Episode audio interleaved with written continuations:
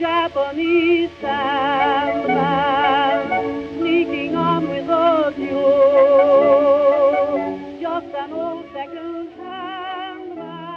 Hello, and welcome to another special interview episode of the Good Friends of Jackson Elias. Now, regular listeners may remember way back in episode 127, we had a little discussion about the relationship between comedy and horror and how the two are perhaps sort of sides of the same coin. And it's something that's come up again in a number of discussions we've had. And I thought it would be really interesting to talk to someone who has really explored that side of things in his own work. So it is my great pleasure to introduce Matthew McLean, who is the producer and writer and star of a Scottish podcast. So thank you very much for joining us, Matthew. Thank you, Scott. It's uh, I appreciate being invited on, and I'm looking forward to, to having a wee chat about things. Well, let's start off then. For uh, our listeners who might not know what a Scottish podcast is or haven't encountered it yet, how would you actually pitch it? Yeah, it's, uh, it's something I, I've been asked before, so it's a it's a bit out of left field. So it's kind of quite a meta audio drama. So it's a fiction podcast, and it's a story about somebody like a fictional character in there creates their own podcast. So he's his name's Lee. He's a former radio DJ. You know, he's a bit of a he's a bit of a yesterday's man, and um, he's decided to kind of try and kickstart his career by launching a paranormal investigation podcast. Uh, so the, the show kind of follows his adventures or misadventures, as it may be, as he um, initially attempts to just make some sort of stuff up and stumbles across some genuinely potentially supernatural events. You know, there's a, a Lovecraftian undertone in there. And like you say, yeah, it's a, it's a show that doesn't take itself too seriously. So I'm told it's quite funny by people. You know, that might be a, that's obviously a matter of opinion. But um, yeah, it, it, it certainly, you know, errs on the side of um, humour, I would reckon. Yeah, I mean, it certainly makes me laugh. I, I, I find it very, very funny. I, I, at the same time, I, there is some of the um, investigative supernatural stuff that you put in there. Well, I, I, say supernatural. I mean, you you tread very fine line. It's always pretty ambiguous in there, but at the same time, it's got sort of all those beats of horror. And yeah, there's a lot of it that gets really quite creepy, like all the stuff that goes on in the Undercity in Edinburgh. Yeah, that's right. We've done a few different story angles now, a few different investigations. So there's there's been a couple of different things that they've been looking into. You know, they can't just sit in the pub and, and talk rubbish all day. So uh, unfortunately, as a writer, you do need to come up with some sort of plot, even if it's um, just been thrown together to, to kind of keep um, keep things moving along. But it, it gives a good backdrop. You know, you, you need to mix up the environments. You need to uh, have them doing something, have them working towards something. And I think that then brings in the scope for the characters to kick back and just have the conversations that I think are, are quite popular with the listeners by all accounts. Like you say, I mean, you do err on the side of comedy. And it strikes me as being a very well, as the name implies, a very Scottish form of comedy. Uh, do you find that translates well to an international audience? Funnily enough, yeah, there, there seems to be a decent sized following in America. Um, and huh? we've had a lot of feedback too. I say a lot, I mean a lot, you know, five or six people over the, the last four years or however long it's been running. You know, I've had um, listeners in like Colombia, um, a lot of Spanish speaking countries and stuff like that because they've specifically, for some reason or another, they've wanted to learn English, but they've wanted to learn a, another dialect. You know, the, a lot of people in, in uh, different language countries, they hear the American accent a lot. Um. And some folks, I guess, just want to learn English with a different accent. So, you know, I've had feedback from people around the world just saying I'm using this to, to kind of pick up. I, I hope they're not um, doing anything with that. You know, I hope they're not uh, going on TV or radio or the words that they're maybe learning from us. But yeah, a big, big following in the US proportionate to, to our downloads, which does surprise me, I guess. It does surprise me because you know, it must it must be difficult to understand a lot of the stuff. We use a lot of like local words and stuff like that, so can't be easy um, for them following along. But people seem to do it, so. I, I I remember, I mean, I've, I used to work with an awful lot of people from right around the world, and there were a lot of people who spoke English as a second language very fluently. I mean, absolutely perfect, technically perfect English. And it always seemed like as soon as they came across a Scots accent, it was like a brick wall to them it was bizarre that yeah they, they could they could cope with you know the most intricate complexities of of uh, the English language, but you know the slightest hint of a Scots accent and suddenly everything became incomprehensible. Yeah, I d- I don't know if it's just that like we were a small country, I suppose, but then you look at it, you know, there's been a lot of famous people in the modern era. You know, you, you even go back to somebody like Sean Connery, but yeah, how, how I guess they have to moderate their accent for the, the big screen and the international audience is very transatlantic, isn't it? You know, you might not mm. see necessarily unless you look at a film like you know Trainspotting or something like that, where it's it's not attempted to be dumbed down, and I guess the producers there maybe I don't know if they didn't care if it didn't do well in America, but they, they weren't trying to um, appeal to that audience necessarily first and foremost. So yeah, it's it's interesting. I think um, I think there was no point in us trying to tone it down in the hope that that might get us a few more listeners because it's not like I'm not trying to do anything with the show. I'm not trying to make money from it. I'm not trying to make it something really big. It's it's it's purely a creative outlet. So I don't really I don't really care. You know, if it had five listeners, that'd be fine. You know, I'd still do it. So. well, let's get into the the show itself a bit more then. Like you touched upon there, you do uh, draw upon Lovecraft and Lovecraftian horror. I, I, guess I'd, I'd sort of picked up on the bits that you'd thrown in, particularly in the first season, and uh, yeah, then you know you start making mentions of the Miskatonic University and stuff like that. But I, I guess it sort of really clicked how much of a Lovecraft fan you must be when there was that special episode that you did with uh, all the Lovecraft poems in it, uh, and that's that's a yeah, pretty deep cut in in terms of Lovecraft. What is it that sort of inspired you to bring all this Lovecraft stuff into a comedy podcast? Yeah, it's a funny one because I'm quite late to the party with Lovecraft. Like I, I think I've only I've only been really into stuff for the past maybe ten years. Um, so I, it was a name that I'd heard a lot before then, especially when I got into listening to audio drama and stuff like that. Um, but you're only going back 10 years till I, I properly started reading all his stuff. Like, I, I reckon I've probably read every. I don't know if that's an audacious claim. I possibly haven't, but you know, I've I've went through all these collected works and the um, novelettes and stuff like that that he did. So um, I guess it couldn't couldn't fail to you know when you're binging that much of the content, it couldn't fail to have an impact. But when I look back as well, growing up, I did read a lot of horror books, and either you know, one that stands out for some weird reason is like, you know, Edith Nesbit, who predates Lovecraft, oh, yeah. had a lot of her short stories which I really liked. But if I think about, you, know, and I, I, read a bit of Poe as well, very cultured child. It, it's quite cliched to say, I suppose, you know. but um, all the all the horror that I read that was, you know, maybe written in the 80s and 90s, of course, there probably is Lovecraftian influences in there because he was mm. such a big influence. And then one of the sort of out of left field influences as well that ties into Lovecraft is like as a kid, I did a lot of like tabletop wargaming, so like Games Workshop stuff. And looking back on that as an adult, a whole like section of their lore is very, very Lovecraftian when you look at like the, the realm of chaos and the chaos gods and that. That's oh, all Lovecraft stuff, you know. I didn't realise it at the time. So I suppose when I kept hearing his name coming up again and again, and eventually thought I'm going to dig into some of this stuff, and um, yeah, then it all ties in, and you're you're like, well, actually, that's where that came from. That's where this came from. So, yeah, influence is all over, but pretty late to the party getting to, to Lovecraft himself. Sorry, I'm not sure if that even answered your question or not, but.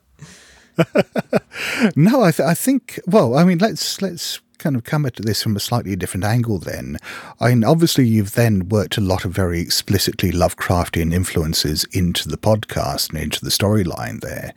Is there something particularly about those elements or about Lovecraft's work in particular that, you know, really sort of clicked with you when you were putting all this together?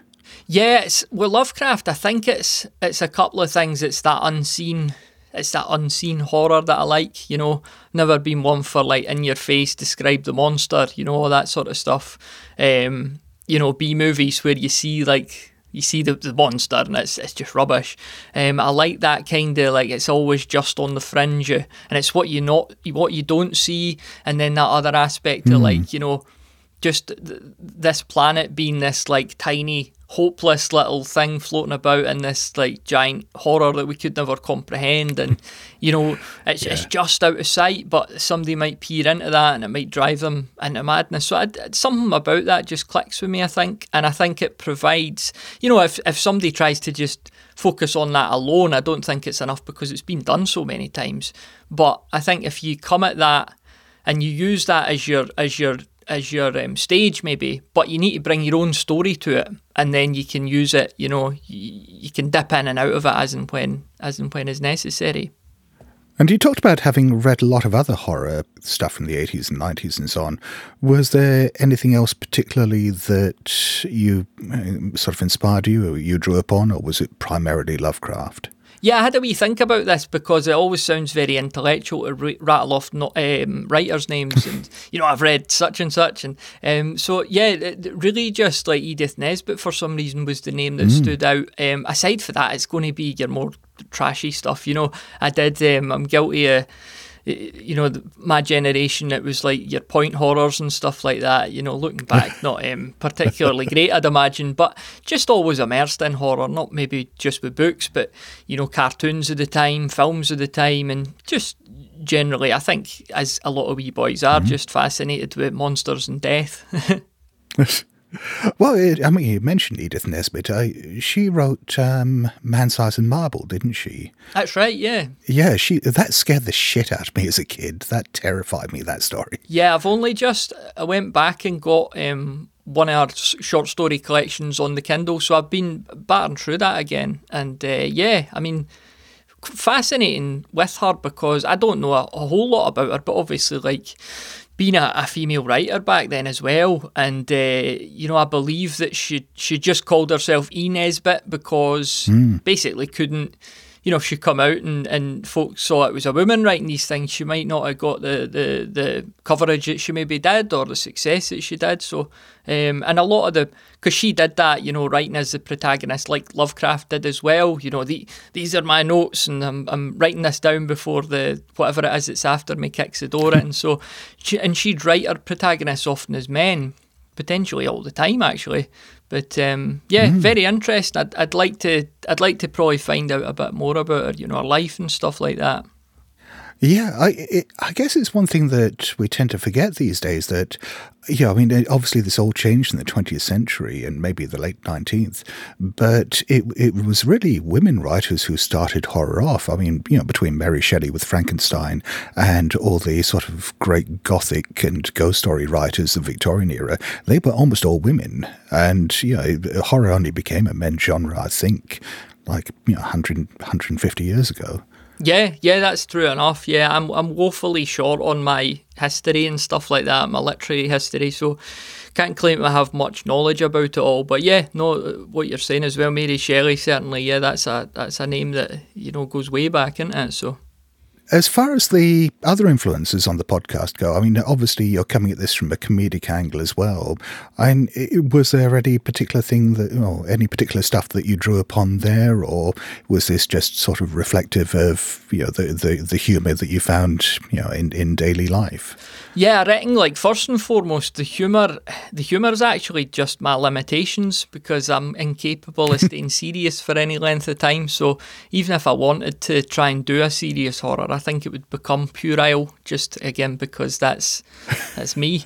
um, so I, I, the humour maybe necessarily wasn't so deliberate in the, the early days, but in terms of other influences as well, I, I listened to a, an interview with um, a writer that I really like called Joe Abercrombie, who a lot of folks will probably be Oh, yeah. familiar with. And he was asked his influences, and he just talked about um, it's basically like you go through your life, and literally everything you hear and see, it all just goes into this one big like creative soup.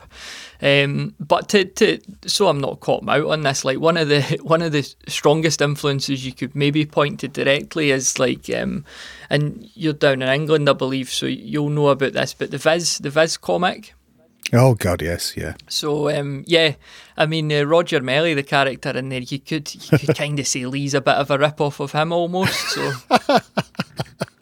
Okay, yeah, I hadn't quite pieced that together, but now you say it, I can really see it. yeah, aye. So um, yeah, I think definitely you know the Viz, the Viz is a big strong influence there. Yeah. Oh. so, when you set out to write an arc of a, a Scottish podcast, I is do you think of it primarily as a horror story and then sort of the humor evolves from that like you say just because you know that's that's what you do or are you looking at it as a, a sort of framework to hang jokes on yeah it's an interesting one because like with season one um I hadn't planned that at all. I was just writing it. Um, it's to do with like the birth of the show. When I when I started the podcast, it wasn't really intended to go anywhere. I was just messing about. Um, so I didn't have a story arc. I was I was making it up from you know, episode to episode and kind of working towards something oh, wow. that I hadn't really figured out. And, and season one went down really well, very popular, got a lot of good feedback. Season two, I did plan and I wrote it all in advance and tried to have arcs and stuff. And then and then a lot of folk got in touch and they were like, I'm quite disappointed. I thought that was shy. so um, so the moral of the story oh, is no. probably just make it up as you go along rather than try and plan. Certainly for me, you know, I, a half decent writer might disagree with that, but um, yeah, so I, I maybe just need to you know, mess about with it and, and see what I could come up with on the fly rather than try and plan it all. So, huh. oh god, yeah, yeah, I can sort of relate to that in some ways. And that, I mean, obviously, you know, what what I do is quite different, but certainly I find that you know humor and story and stuff like that it, when I'm doing sort of gaming podcasts tends to be a very organic thing that you know it's stuff that just comes out of the moment and that you know plotting that stuff is a lot harder than it is just sort of being spontaneous yeah I, I mean storytelling's uh, it's a whole like uh, again, I, have not studied a lot of it. I've not um, looked inside the baseball, as as they say sometimes. So, um, yeah, I just. Uh, I don't know. I, I feel almost like a fraud talking about it because I genuinely just, um, like I say, make it up as I go along most of the time. I think that's probably pretty true of most writers. Yeah, I. And I, I don't know. I think over over the years, the writers I've known, the ones who are insecure about their work tend to be the best ones. so, the, the, the ones who are absolutely sure that they know exactly what they're doing and you know the best thing ever tend to be shite. yeah, I the old um, what's it? Those who do teach or I've messed that up already, mm. but you, you know what I'm getting at. Eh? Um, those who yeah. can't do teaching, but uh, yeah, no, I, I suppose. Um, like anything else in life, if you just get on and do something uh, and put enough time into it, the chances are you might come away with something half decent. Um, especially if it's a, a, creative thing. Maybe not uh, so much as you know brain surgery or that. Reckon you probably need some training in a, in that avenue. But I'd like to think so. I mean, this is something that I think about an awful lot. Uh, how do you actually sort of see the relationship between comedy and horror? It's possibly not fair to kind of focus on this because it's maybe not something people analyze that much. But do do you find that sort of the processes for creating humor and creating horror are similar ones for you, or are they very different ones? They're such a good combo. It's it's kind of like you know certain foodstuffs. Um, you know, you have like a a, a, quite a savoury thing, and it, you complement it with quite a sweet thing. It's a really wanky metaphor, mm. and I can't even think of like a food example which would have been handy. But I, I think like if you go if you go for a hundred percent complete horror, uh, you're probably just going to wear people down eventually. You know, some might disagree mm. with that, but and then if you just go pure humour, it probably just becomes a bit silly over time and a bit cliched. So I think like the two balance each other quite well. Um, again, I talked about Joe Abercrombie, and I know he's not a horror writer, but when you when you go through his books, like it's, it's very grim. You know, lots of people just dying, cruel, needless deaths, a lot of violence, but then there's a lot of humour with the characters too, and it's just this nice balance where like you step back for a bit and there's just finding these wee laughs in all that darkness. So yeah, I, th- I think they just they, they balance each other quite well. Yeah. And also, I- do you think it's kind of, I guess, the same kind of skills to scare someone as to make them laugh? And it, it always strikes me that, you know, the two are, are, you know, really sort of emotionally very similar in that you're, you're sort of building up a sense of uncertainty, you're building up tension, and then you're suddenly providing a release. Yeah, it's true that, um, and, and there must be, you know, if neurologically there's probably a lot of connections because it's you're you're kind of manipulating emotions. It sounds really bad, sounds worse than it is, but yeah, you, you're looking for a certain reaction out the audience. You're probably putting some stuff in front of them that they relate to through situations in their own life. You know, if it's a ridiculous situation, we've all had those days where like everything just goes wrong and everyone you meet seems to be an incompetent idiot. And I think when you put a character in that situation, the humour is just that we've all been there. It's obviously a lot more parodied, but you know, there's that. And then we've all been scared as well. Um, and certainly audio is a good medium to scare people with or to create that sense of unease or fear. Just again, it goes back to that the unseen. Um, you look back at a lot of horror films where the minute the, the, the baddie or the monster is revealed, the whole thing just falls to bits because what might have been scary for the costume designer or the director isn't necessarily scary for, for everyone else. But if you're working in audio and you don't you don't describe too much, you know, what the baddie, what the monster looks like, or what the presence looks like, people are naturally just going to lean in on their perception of what's scary. So I think that's that's probably why um, audio drama makes such a good job at, at doing the whole horror thing, and you know, um, because it's not so in your face, it's more in your mind. Now, you said your uncle was coming over to visit you from America sometime soon, and he used to tell you a story about a haunted mansion in Scotland when you were wee. Well, a haunted mansion maybe wasn't my exact words. But yeah, my uncle Stu's in Edinburgh next week. I don't think I went into much detail, but he was a janitor in Miskatonic University in Massachusetts about 20 years ago. He always Uh, told hang me on, about. Miskatonic University. Yeah, you know, H.P. Lovecraft and all that. Oh, I've heard of the place, but it's fictional. You know, if I had a dollar for every time I heard that out in the West Coast or over here in Europe, Miskatonic's a real college. Its very name conjures up all sorts of mystique. But it's as real a place as this coffee shop. Well, I won't argue with you, but I, I must say I'm surprised. That's understandable. The place has tried to rebrand itself many, many times since the uh, Lovecraft era. As you can imagine, they've gotten a lot of unwanted attention since then, so. I'll bet they have. Why don't they just capitalize on it?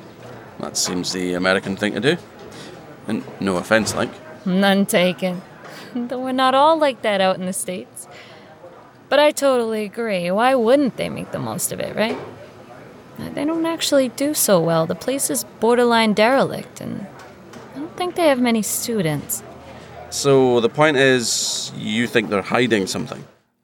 And when you're writing something like that, that you know, you're, you're say writing one of these scenes where, let's take say the stuff that's happening under under Edinburgh, and you've got all this sort of creepy, half-defined stuff that's going on that we're picking up primarily through sound effects and through little bits of character description, and we're perhaps not entirely sure what's going on. I do find that when you get it's sort of the build up, the payoff there, that do, do you ever find yourself wondering, you know, is is this going to be funny? Is this going to be scary? Or do do you find that the the demarcation is there in your own mind, the intention is there, or is this just something you find it comes out of the reaction of the audience? Yeah, it's interesting that because um, I, I reckon for most of the scenes when I'm writing it, I'm I'm probably not trying to overthink it.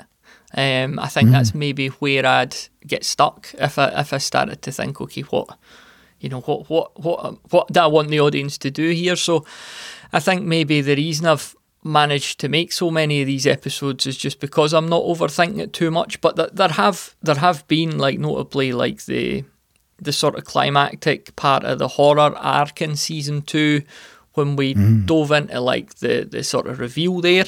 Um, I specifically left the humour out of that, and um, whether or not that was the right thing to do or not will depend on the, the individual listener, I suppose. But you know, I felt with those two episodes that it took, I was just writing straight up horror, and then of course on the, the final episode we got back to the the ridiculous as well. So I, that's maybe the only time I've deliberately went out my way to separate the two.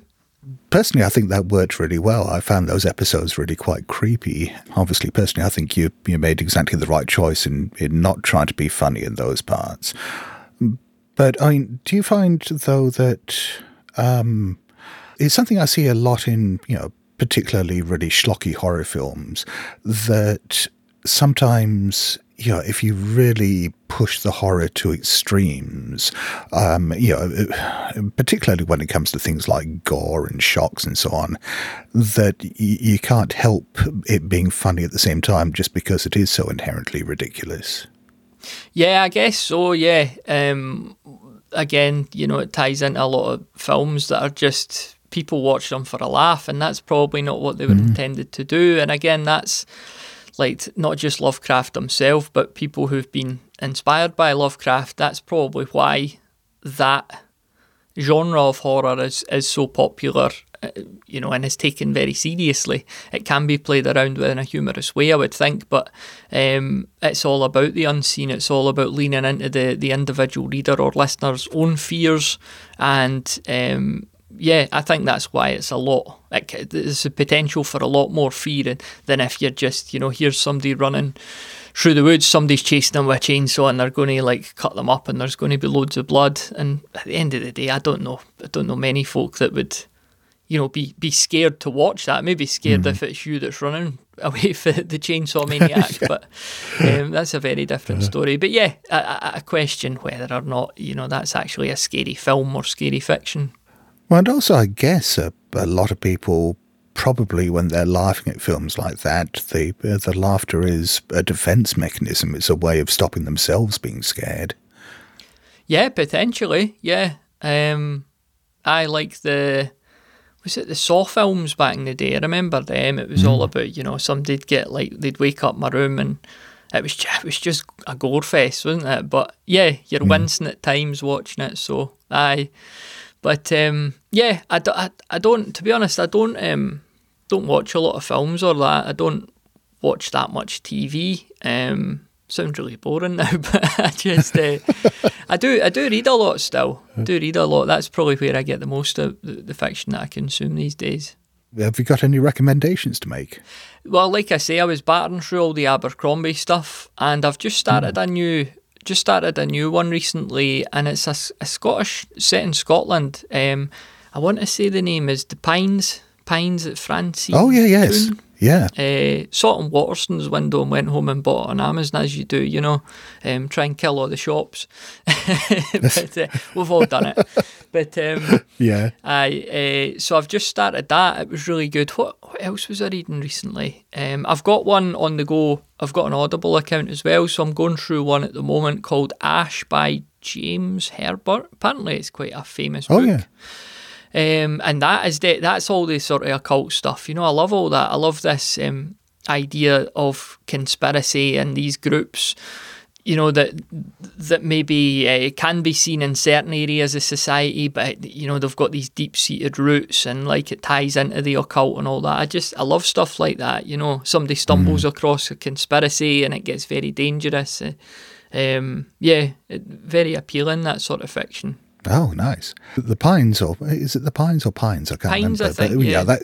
Yeah, yeah, that's been on my list for a while. I've, I've read some reviews of it a while back, and it sounds like exactly my kind of thing. I must Mm-hmm. get round to that one. Yeah, I have just I'm about uh, got on the Kindle so 20, 20 or thirty percent through, and it's it's been really good. Yeah, a, a good old page turner.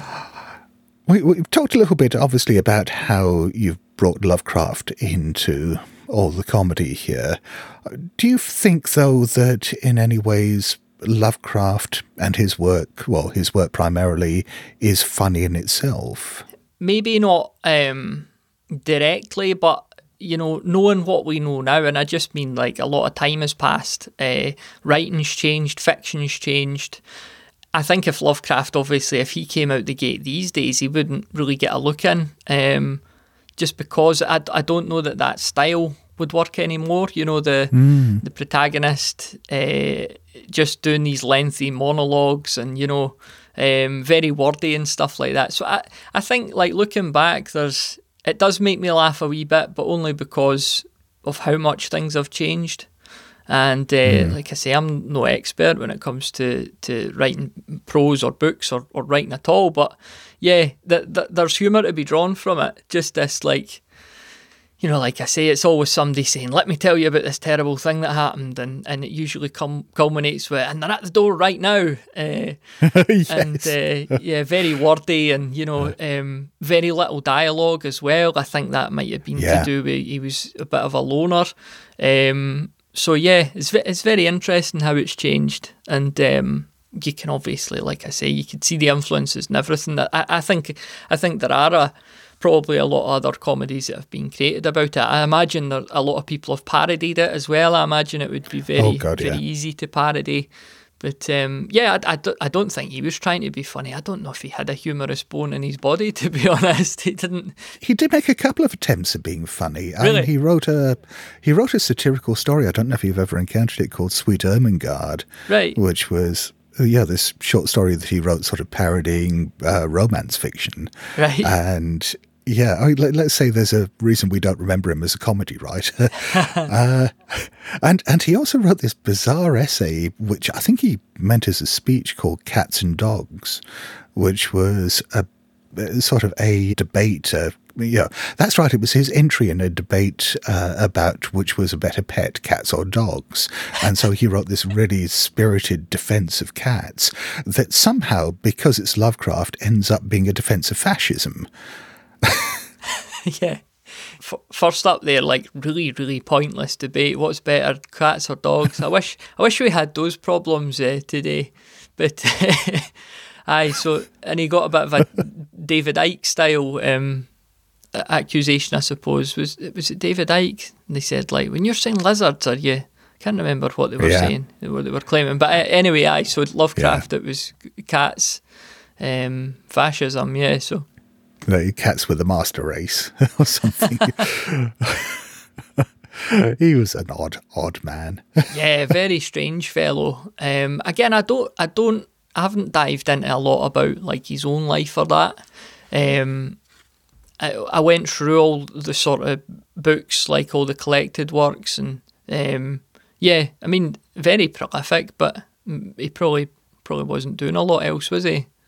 Yeah, well, I mean, most of the time he was writing letters to people. I mean, he he wasn't, you know, a complete shut-in. He did travel around and visit people, but mostly he just, I, you know, as much fiction and and um, essays and so on, poetry as he wrote in his lifetime, he mainly wrote letters. He wrote something like a hundred thousand letters during his lifetime.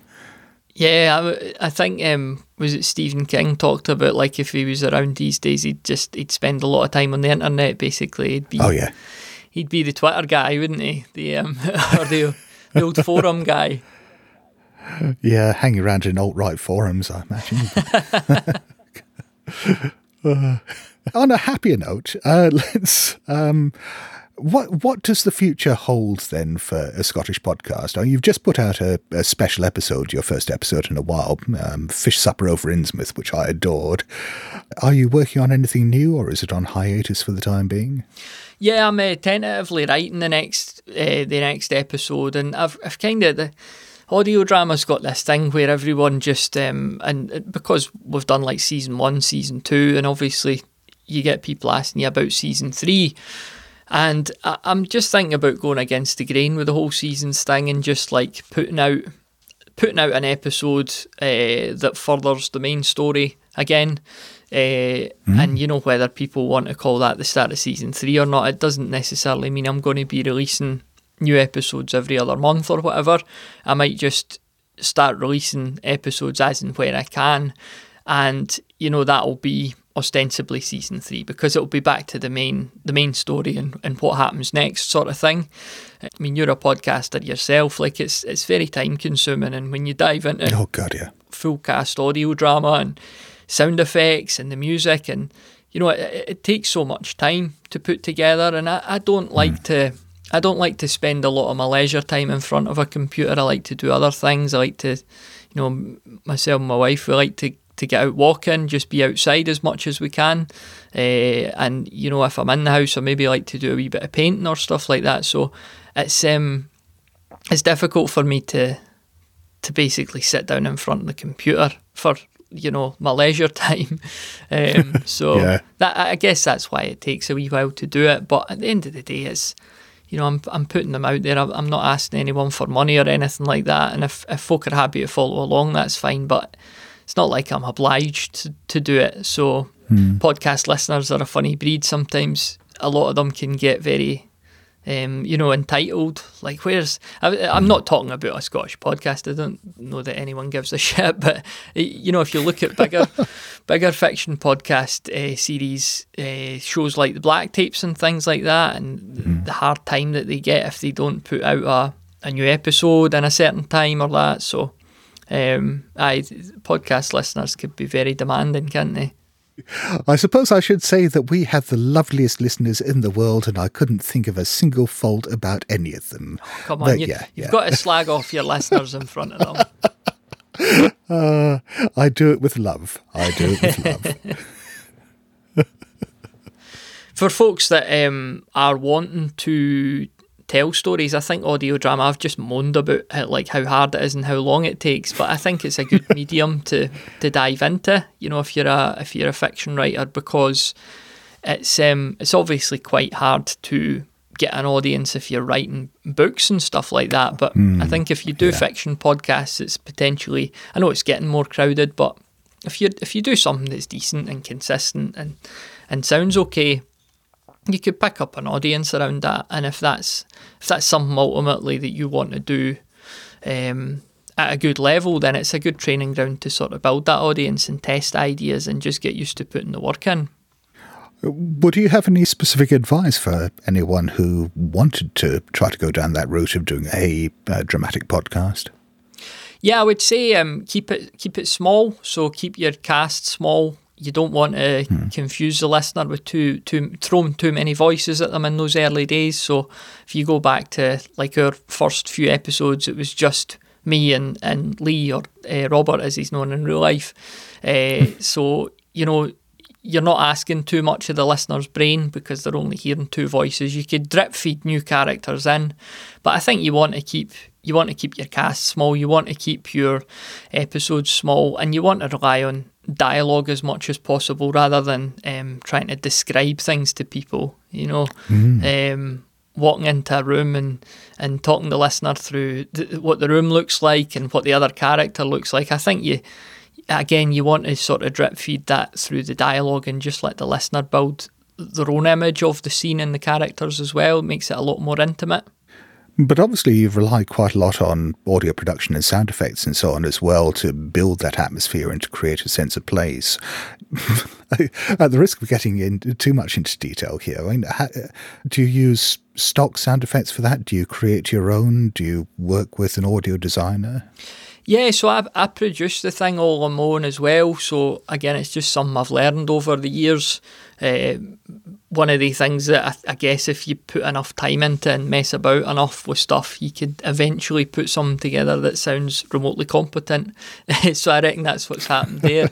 um, but yeah, that I've found over the years a lot of good resources for you know the music and the sound effects and things like that. Unfortunately, I think it was going back. Um, six or seven years ago now. Myself and Robert, we've we've like worked together on this sort of stuff since we met at, at the college um, about ten years ago.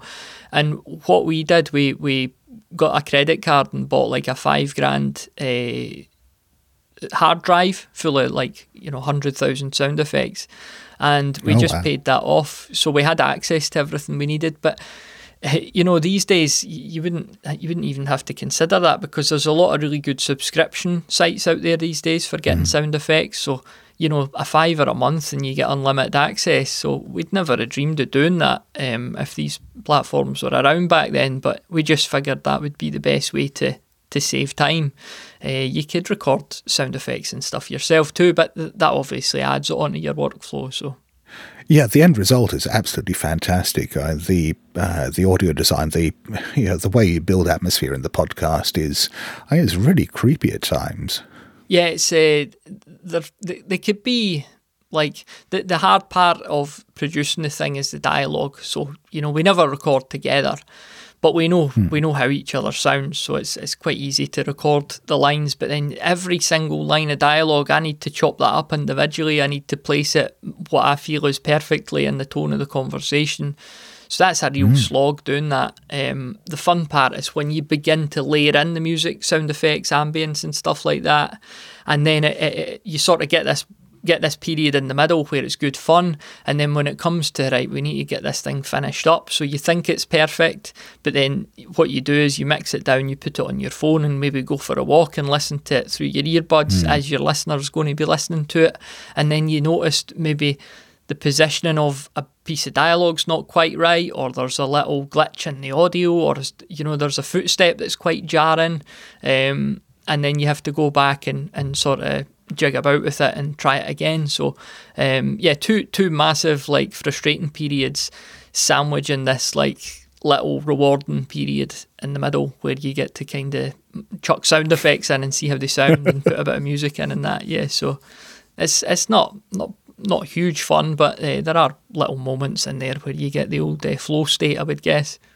Going back to something you said a couple of moments ago, uh, yeah, I'd never really sort of tried to picture how this was recorded, but I, the cast has grown obviously a bit over time. You've got a you know, reasonably sized cast now, so you're saying basically everyone records their bits in isolation, and um, so there's no interaction between the actors at all when they're doing this. You just chop it all together after the event. Yeah, that's right. I've, literally every single piece of dialogue is recorded independently and cut up by me. Um, few exceptions oh, wow. were like the early early season one episodes, um, myself and Robert did get together to record those, but I, am such a shite voice actor. I need so many takes at a line that recording with somebody, I'm just holding them up. And uh, I get to the point where I'm like, look, we'll just do your lines. I'll go away and do mine, and I won't keep you any longer. So, um, okay. so that's that's how it kind of works better. Yeah, I've. I, the chance of me getting a line right on the first take is uh, is nil, basically. So Oh god, no, no, I feel your pain there. but yeah, I, am I'm, I'm really surprised to hear that because the end result is, I mean, obviously it's not naturalistic because it's drama, but at the same time, there isn't the kind of stilted quality I'd expect from everyone doing this stuff in isolation. It feels like they're all together. So yeah, I mean that really works. Yeah, it's a it's a very very talented cast. Um, I take myself out of that, but you know, I only I only work with people in this that, and, and it's folk that we've we've worked with for a long time. You know, I know that they're mm. they're they're very very good at what they do.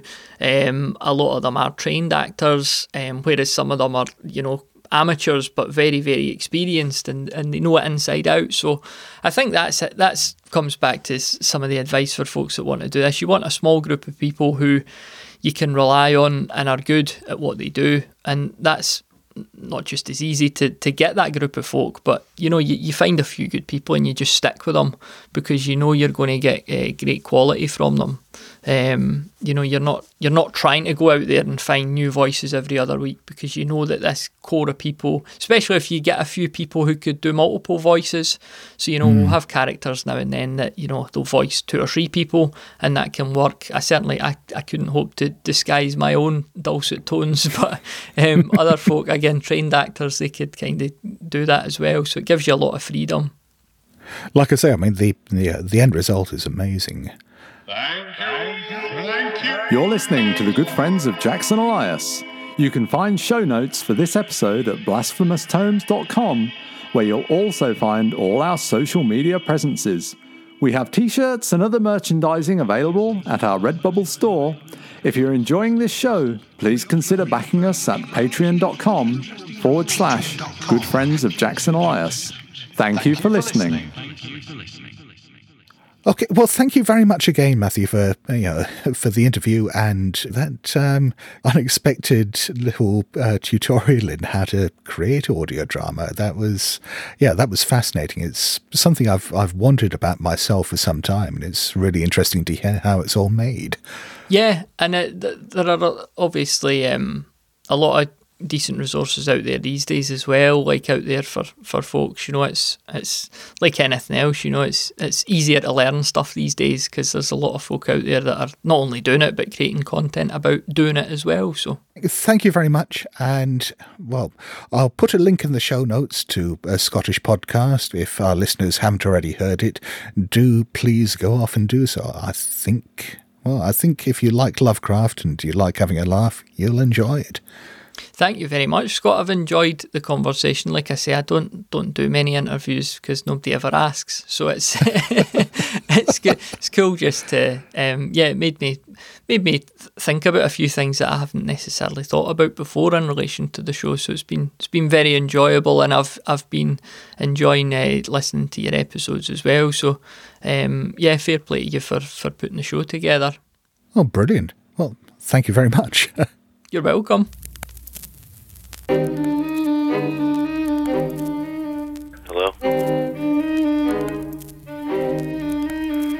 BlasphemousTomes.com